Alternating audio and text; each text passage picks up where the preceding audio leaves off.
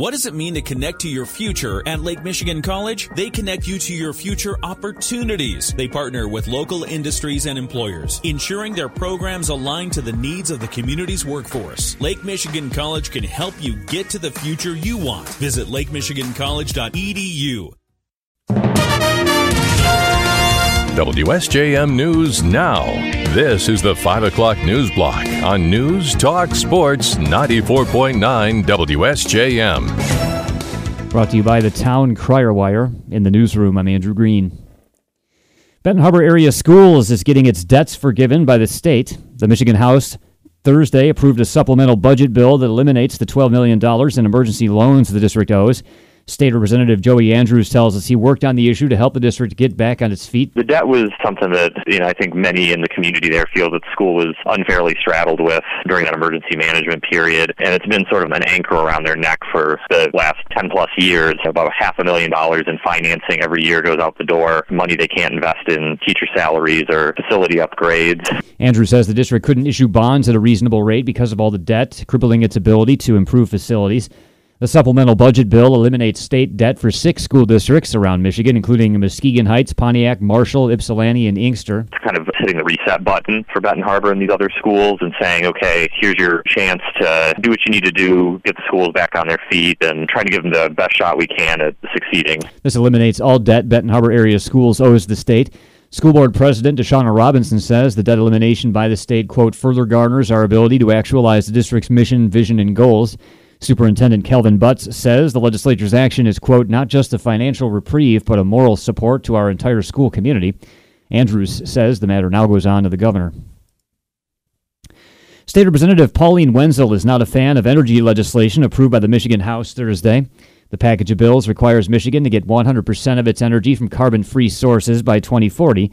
Speaking on the House floor, Wendzel said this will only make the state's electric system worse. Instead of fixing our aging grid, these bills will raise the rates of our Michigan families, all the while destabilizing our already unreliable grid. Madam Speaker, based on my conversation with my electric provider, we are looking at possibly a 40 to 50% increase of family energy costs just to start. Wendzel says this will put all the state's eggs in one basket, driving away manufacturers. She said we should be making the system more reliable. This irresponsible and thoughtless policy does the opposite. It pushes an arbitrary goal at a pace decided entirely by those that have no background, expertise, or knowledge in this complex field. The package defines carbon free energy sources as solar, wind, nuclear, and hydropower. There are benchmarks the state would have to meet between now and the 2040 deadline. The package also removes local zoning authority over large solar and wind developments. Wendzel called it just plain bad. The Berrien County Board of Commissioners is seeking proposals for the use of the county's opioid settlement money. As a result of a nationwide lawsuit against the drug makers, Berrien County is expected to receive $8 million in the next 18 years. At a meeting this week, the County Commission approved the recommendations of the Berrien County Opioid Task Force and issued a request for funding proposals. This gives organizations that have ideas for fighting addiction to opioids an opportunity to apply for funding. The county is offering to support a $1.1 million three year program with payments of $300,000 in the first year and 400,000 the second and third years. The county board approved the request for proposals on Thursday with no comment.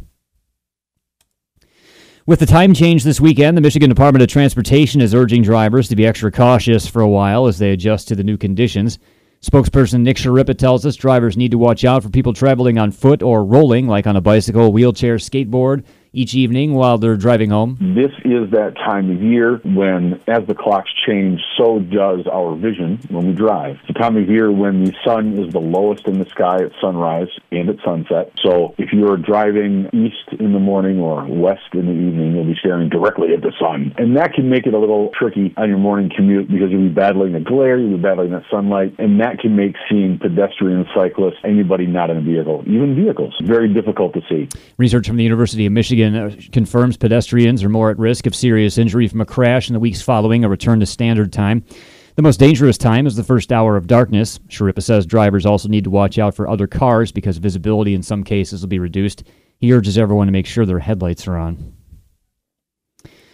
U.S. Senators Debbie Stabenow and Gary Peters have announced $38 million in federal grants for 46 rural organizations in Michigan to make energy efficiency improvements and renewable energy investments. The funds come from the U.S. Department of Agriculture. Among the recipients are several in southwest Michigan. Lakeshore Sales Corporation in Stevensville is getting $250,000 to install a solar array at Bridgman Public Schools. And Keetzer Farms in Hartford is getting $245,000 for a solar system. Nobel Family Dairy in Gobles is getting $112,000 to install solar equipment. Vail Rubber Works in St. Joseph is getting $683,000 for a solar system. Barry Brooks Enterprises in Dowagiac is receiving 220,000 for the same purpose, and New Buffalo Animal Hospital is getting 27,000, also for a solar system. Senator Peters says, quote, investing in our rural communities ensures that every Michigander has the opportunity to succeed. The Blessings in a Backpack program in South Haven is being taken over by the Rotary Club of South Haven. The Rotary's Mary Sue Lyon tells us Blessings in a Backpack packs up bags of nutritious food for kids each week the bags are given to them for the weekends so they eat healthy at home.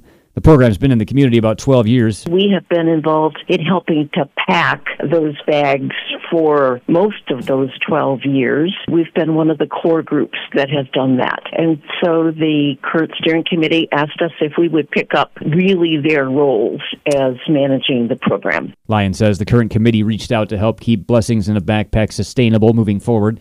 She notes the Rotary has the volunteer power to keep it going. We pack almost 200 bags of food for children every week. Now, Rotary will manage the program, which is part of a national nonprofit. Blessings in a Backpack is supported entirely with donations. Lyon said the best thing anyone can do to help is to make a donation, which can be done through the South Haven Community Foundation. And it took a jury about an hour to return a guilty verdict against a 58 year old Dowagiac man for the rape of his home health care worker. Cass County prosecutor Victor Fitz says Robert Schmelz attacked the home health worker in August of last year. The 65 year old woman said during the trial this week the defendant, a 350 pound man, became physically aggressive and held her down on the bed while raping her. Forensic evidence backed up the testimony. Schmelz claimed the sex was consensual. The jury didn't buy it. He was convicted of third degree criminal sexual conduct today. Cass County Assistant Prosecutor Mary Foster says the quote outcome ensures justice for a terrible crime perpetuated against an innocent woman, adding the victim incurred lifelong traumatization. Schmelz to be sentenced in February. WSJM News now continues with your Bloomberg report.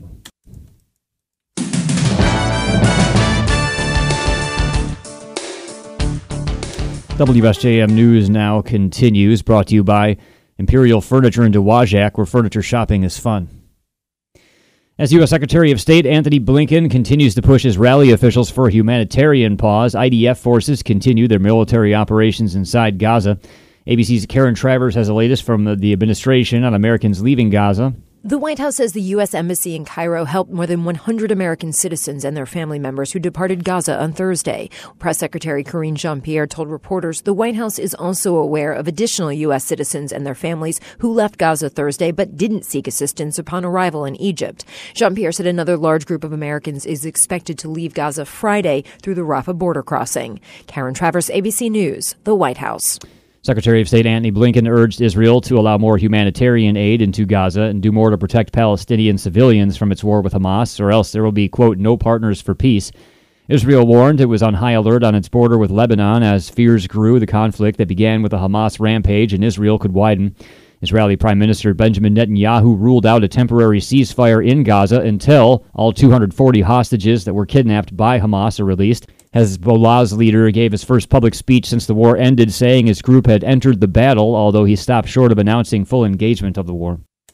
All this continuing as another tense day takes place in the Middle East. ABC's Tom Rivers has more. Back in the region, Secretary Blinken echoing his backing of Israel. We stand strongly with and behind Israel in its right and obligation to defend itself, defend its people. And he says the U.S. is working behind the scenes to get humanitarian pauses in place for Gaza. We see it uh, as a way also, uh, and, and, and, very importantly, of uh, creating a better um, environment in which hostages uh, can be uh, released. Meanwhile, Israel's Netanyahu has ruled out a temporary ceasefire in the Gaza Strip. Tom Rivers, ABC News at the Foreign Desk. Weeks after ordering northern Gaza's 1.1 million inhabitants to evacuate south, the Israeli army is intensifying its bombing of the area that stretches to the wetlands of the Wadi Gaza in the central strip. Israeli soldiers are also fighting Hamas militants just north of Gaza City. It's the start of what officials expect to be a long and a bloody invasion that's already pinned down hundreds of thousands of Palestinians who remain in the north after not heeding the warning to flee to the south. Residents say they're trapped in hell. In the aftermath of one airstrike this week, a neonatal nurse spotted the bodies of her two young sons while dealing with a flood of dead and wounded arriving at her hospital. Meanwhile, a California man is facing charges accused of making death threats against the CEO of the Anti Defamation League. ABC's Alex Stone has more. Amid a growing wave of threats being made against the Jewish community, Ryan Jacobs allegedly posted on social media threatening to kill Anti Defamation League CEO Jonathan Greenblatt and everybody else at the organization. Court records were just unsealed, and he's accused of taunting the FBI, writing, FBI, you better come and stop me because I'm intent on a real Holocaust against the ADL Jews. The ADL reported the threats on October 19th. FBI agency Jacobs admitted to making the posts. Alex Stone, ABC News, Los Angeles. The nation's employers slowed their hiring in October, adding a modest but still decent 150,000 jobs. A sign the labor market may be cooling but remains resilient despite high interest rates that have made borrowing much costlier for companies and consumers. Last month's job growth, although down sharply from a robust 297,000 gain in September, was solid enough to suggest many companies still want to hire and the economy remains sturdy. Job growth would have been higher in October if not for the now settled UAW strikes against Detroit's automakers. The strikes largely shrank last month's job gain by at least 30,000, according to economists. The Supreme Court says it will hear a case on the legality of bump stocks, devices that can turn semi automatic rifles into rapid fire weapons with a single pull of the trigger. ABC's Steven Portnoy has more. The High Court has agreed to take up the Biden administration's appeal of a lower court ruling that struck down the ATF's bump stock ban. That ban was put in place by the Trump administration after the 2017 massacre at a concert in Las Vegas. The shooter used a bump stock to rapidly fire more than a thousand rounds, killing 58 people. The Supreme Court will decide whether bump stocks can be deemed to fall under the long-standing federal ban on machine guns. A series of lawsuits challenging former President Donald Trump's ability to run for his old job are raising the question of what exactly is an insurrection. A rarely used section of the Constitution says no one who swore an oath to the document but then, quote, engaged in insurrection against it can hold higher office. Liberal groups are citing that in an effort to keep Trump off the ballot in Colorado, Minnesota, and other states. They argue the January 6th attack against the Capitol was an insurrection, but there's a debate over how to define the word or even which definition to use. And Sa- Senator Tommy Tuberville of Alabama is now facing growing pressure to end his nine month blockade of military promotions. More from ABC's Jay O'Brien. There were a number of Republican senators who went to the floor and said they were going to try to force some of these blocked military nominations to a vote and Tuberville blocked each of those. And there was this point of tension where you had Tuberville's own colleagues in the Senate reading off, in some cases, the biographies of some of these service members that were being blocked and saying to Tuberville, as one Republican senator said to him, You are doing this, and trying to lay all of this at Tuberville's feet. And despite the fact Tuberville didn't budge.